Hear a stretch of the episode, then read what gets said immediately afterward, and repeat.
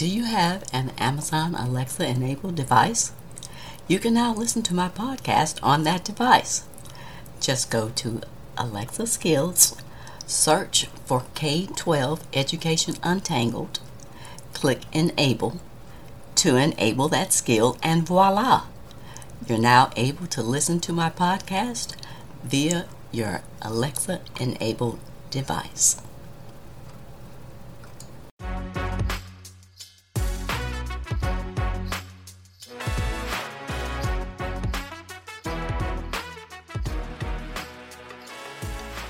Welcome to another episode of K 12 Education Untangled. My name is Dr. Kim Fields, former corporate manager turned educational researcher and advocate, and I'm the host of this podcast. I got into this space after dealing with some frustrating interactions with school educators and administrators, as well as experiencing the micro discriminations that I faced as an African American mom raising my two kids who were in the public school system. I really wanted to understand how teachers were trained and what the research provided about the challenges of the public education system. Once I gained the information and the insights that I needed, I was then equipped to be able to successfully support my children in their educational progress. If you're looking to find out more about current information and issues in education that could affect you or your children, then you're in the right place. Thanks for tuning in today. I know that staying informed about K 12 education trends and topics is important to you, so keep listening. On today's episode, I'll be reviewing a book titled The Whole Brain Child 12 Revolutionary Strategies to Nurture Your Child's Developing Mind by Daniel J. Siegel and Tina Payne Bryson. Most days, it seems as though if you could just get through the day long enough to do your work, interact with your children, and get them off to bed as soon as possible, you'd count that as a win. You also know that your aim is higher than just surviving the day. Your ultimate goal is to raise your children in a way that allows them to thrive. You want them to do well in school, work hard, be responsible, be caring and compassionate, and to feel good about who they are. This book review explores the 12 strategies and key points to help you nurture your child's developing mind so that they do indeed thrive. The focus of the book is on children from birth to 12 years of age. Let's get started. Have you ever stopped and asked yourself, what do you really want for your children? What qualities do you hope they develop and take into their adult lives? How much of your time would you say you spend intentionally looking at developing those qualities in your children? The fact of the matter is that by the time the day ends, you just want some quiet time to relax and not do anything. Been there and done that. The good news is that in those moments when you're just trying to survive and keep your sanity, those moments are actually opportunities to help your children thrive. You may think that dealing with parenting challenges like dealing with another meltdown is separate from meaningful conversations about character, but they aren't separate at all. It is in those moments that the important, meaningful work of parenting takes place. Here are the major ideas from this book. One, the whole brain perspective. The whole brain perspective involves understanding integration. Integration takes the different parts of the brain like the right side, the left side, the reptilian brain, the mammalian brain, and helps them work together as a whole. Integration basically coordinates and balances the separate regions of the brain that links together. When children aren't integrated, they become overwhelmed by their emotions. They are also confused and may even be chaotic. They can't respond calmly and rationally to the situation at hand. That's why they may display tantrums, meltdowns, aggression, and other such behaviors, which are a loss of integration. The goal is to provide the kind of experiences that will help to develop the resilient, well integrated brain. You can directly shape unfolding growth of your child's brain according to the experiences that you offer. For example, hours of screen time will wire the brain in certain ways. Educational activities, sports, and music will wire the brain in other ways. Spending time with family and friends and learning about relationships, especially face to face interactions, will wire the brain in yet other ways. All of these experiences affect the way the brain develops. An integrated brain yields improved decision making, better control of body and emotions, holistic self understanding, strong relationships, and success in school. Major idea number two left brain and right brain integration. Very young children up to the age of three years old live their lives completely in the moment and are right brain dominant, relying on their emotions and nonverbal expressions. It's important that the left brain and the right brain work together in order to live balanced, meaningful, and creative lives. When your child is upset, the left brain, or the logic side of the brain, often doesn't work well until you respond to the emotional needs of the right brain. This integration doesn't mean that you let a boundary slide or even become more permissive. It just means that you recognize how your child is acting, whether it's emotional or logical. Discussing misbehavior and its consequences work best after your child has calmed down. One of the best ways to promote integration in your children is to become better integrated yourself. Recognizing how your body feels, whether you're tired, frustrated, resentful, sleepy, hungry, etc., will help you recognize the best approach, whether it's right brain or left brain, to deal with parenting issues. This will help you best respond to your children's needs, and you'll be parenting with your whole brain. Major idea number three the upper brain and the lower brain.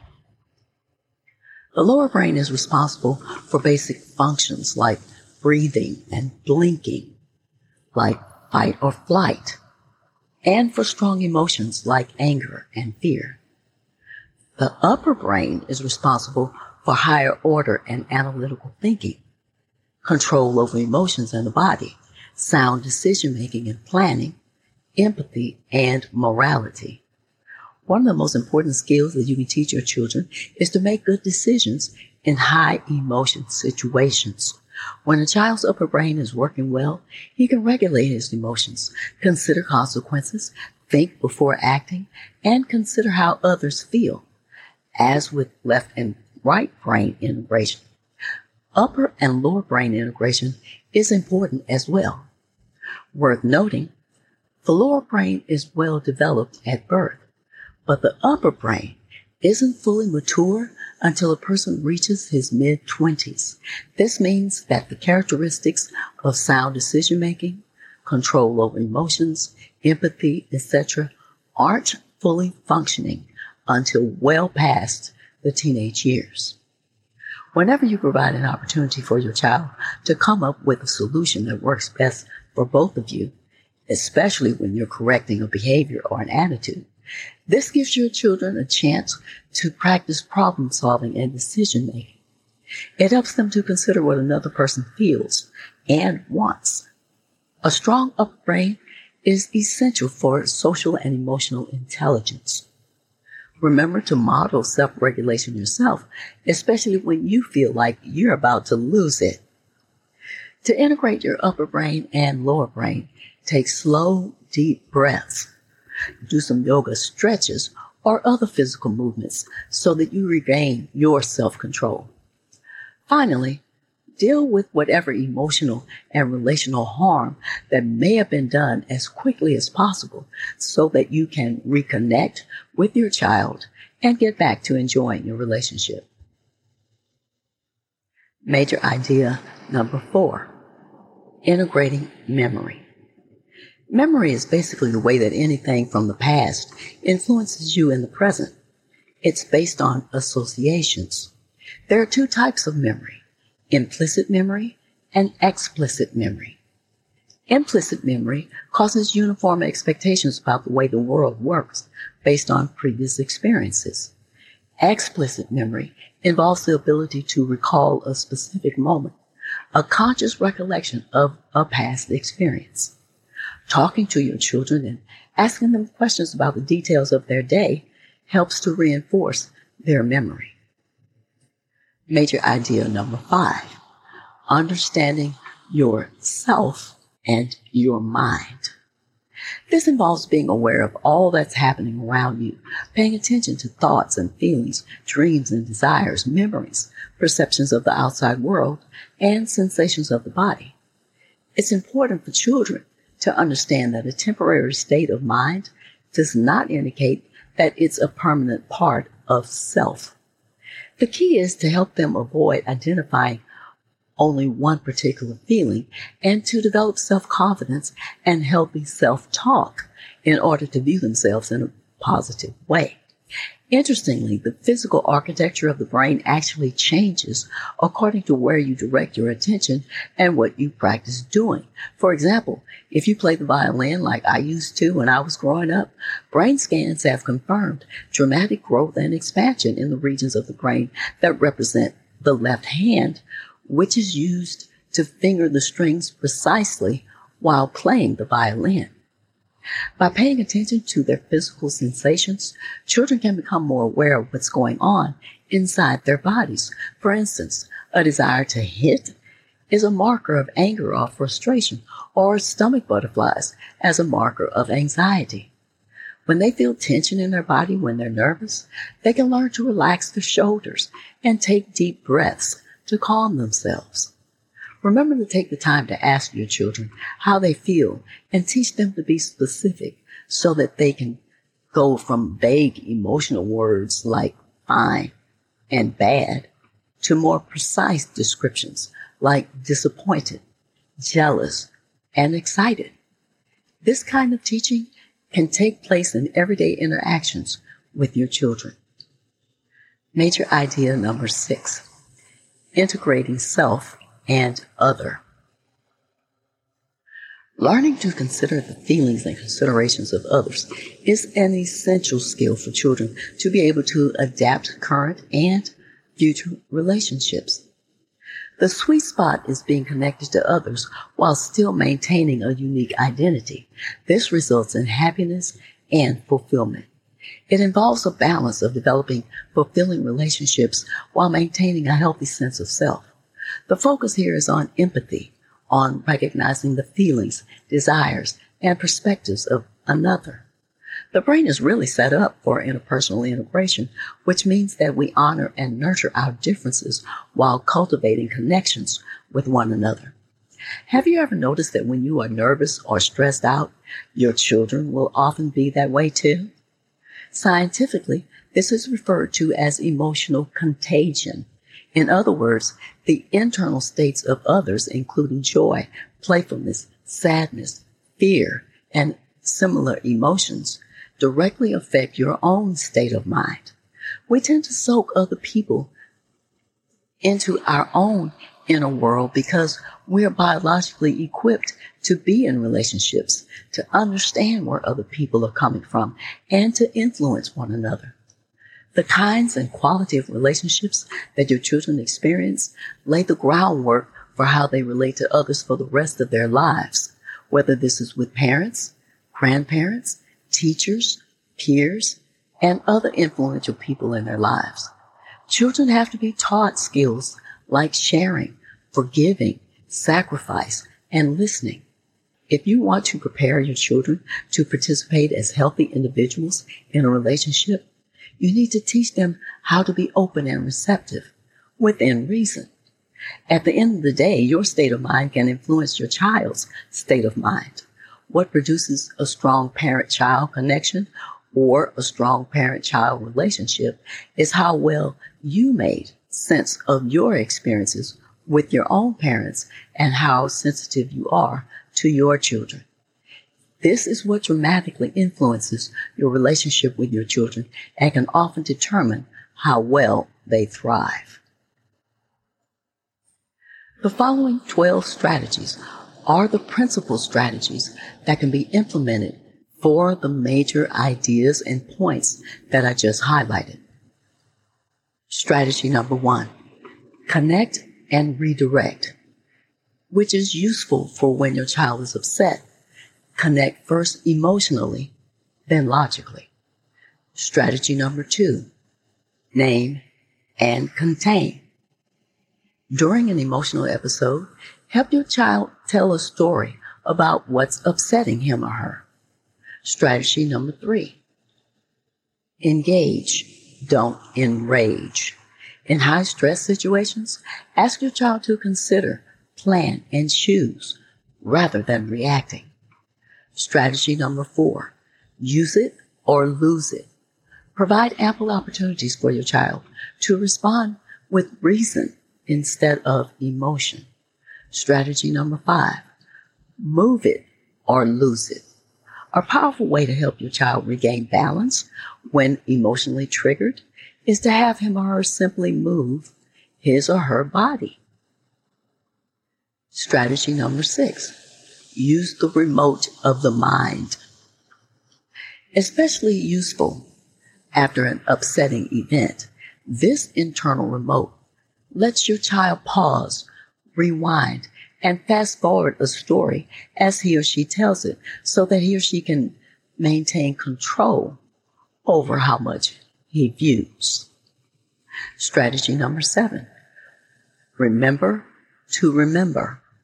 This basically involves helping your children exercise their memory by giving them lots of practice at remembering. Strategy number eight. Let the clouds of emotion roll by. Letting the emotions roll by reminds children about their feelings. Fear, frustration, and loneliness are temporary states, not enduring traits. Strategy number nine, sift. That's S I F T. Sift is about helping your children notice and understand their sensations, images, feelings, and thoughts within themselves. Strategy number 10 exercise mindfulness. These practices teach children to calm themselves and focus their attention where they want to. Strategy number 11 increase the family fun factor. Building fun into the family so that the children enjoy positive and satisfying experiences with the people that they're around the most is what this is all about. These experiences teach your children that relationships can be affirming, rewarding, and fulfilling. And strategy number 12, connect through conflict, which basically addresses teaching your children to view conflict as an opportunity to practice empathy and compromise, both of which are essential relationship skills. Here are the action steps that you can take regarding this topic. This one action step particularly focuses on something actionable that you can do based on the concepts and strategies from this book, particularly playing the SIFT game. Practice playing the SIFT game. SIFT, S-I-F-T, stands for sensations, images, feelings, and thoughts. And you can play this game with your children when you're in the car, at the park, or anywhere that feels comfortable and natural. The idea of the game is that you state a sensation that you have in your body and ask them what sensation they feel in their body you would move on to identifying any particular images you have at the moment and ask them to share any images that they may have. The next focus of the game is on feelings.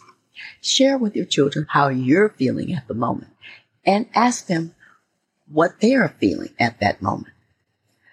The last part of the game is about thoughts. You can share your thoughts like, I'm thinking that I need to go to the grocery store to pick up some fruit. Ask your children to share their thoughts.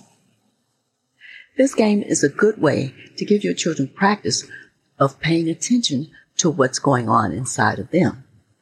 It's a great way to develop the whole mind.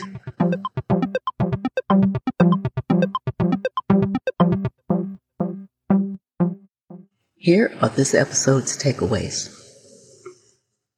The key message of the book is that with an understanding of the brain, you can be more intentional about what you teach your children, how you respond to them, and why. The author suggests that by giving your children repeated exercises and experiences that develop the whole brain, you will more than likely face fewer everyday parenting crises. Along the way, you will also learn to respond more effectively to difficult situations as well as develop the qualities in your children that will help them become thriving adults.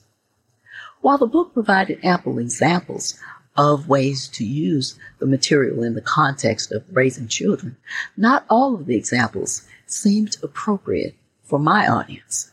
In some ways, understanding which part of the brain is an action in certain situations with your children seems reasonable. However, in other situations, directly addressing any misbehaviors would seem to need more immediate focus. The bottom line is that children need to respect their parents' authority. No questions asked. The gist of the book is that you can teach children to use their minds to take control of their lives. By directing your children's attention to what's going on inside of them and through techniques like storytelling, visualization, etc., they can go from being influenced by factors within and around them to being influenced by factors within them. And although they may be aware of a multitude of changing emotions and circumstances at work around them or even within them, they can be taught to acknowledge those emotions and even embrace them as part of themselves. But they don't have to allow those emotions and feelings to define them. You can teach your children to identify their emotions and feelings and decide on how they will respond. Think about what they want to happen and feel confident about what's within their control. Concepts in this book are what's typically taught in social emotional learning curriculum in many schools throughout this country. In those curricula, children are taught to identify and understand their thoughts, feelings, images, and sensations. The kind of relationships you provide for your children affect generations to come.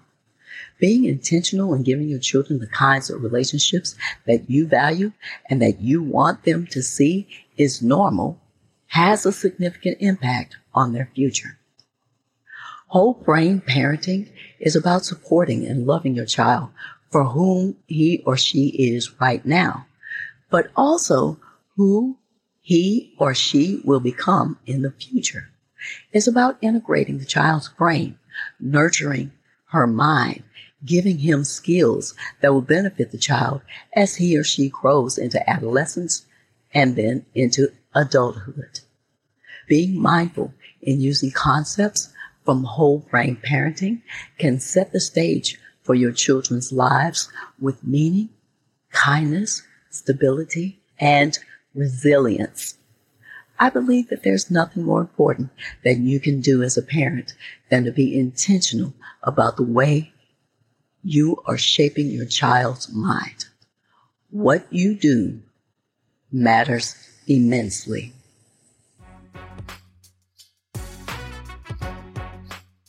Did you enjoy this episode? If so, then leave me a rating or review or a comment on Apple or Podchaser. Leaving me a review is a great way to support me and to help my podcast grow. And do me a favor and remember to share this episode with anyone that you think would find it valuable. Be sure to tell your friends, family, and your community about my podcast. Thanks for listening today. I hope you'll come back for more K 12 educational discussions with even more exciting topics to untangle. Be sure to stay tuned.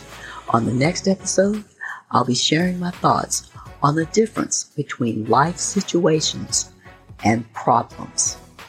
Until next time, aim to learn something new every day.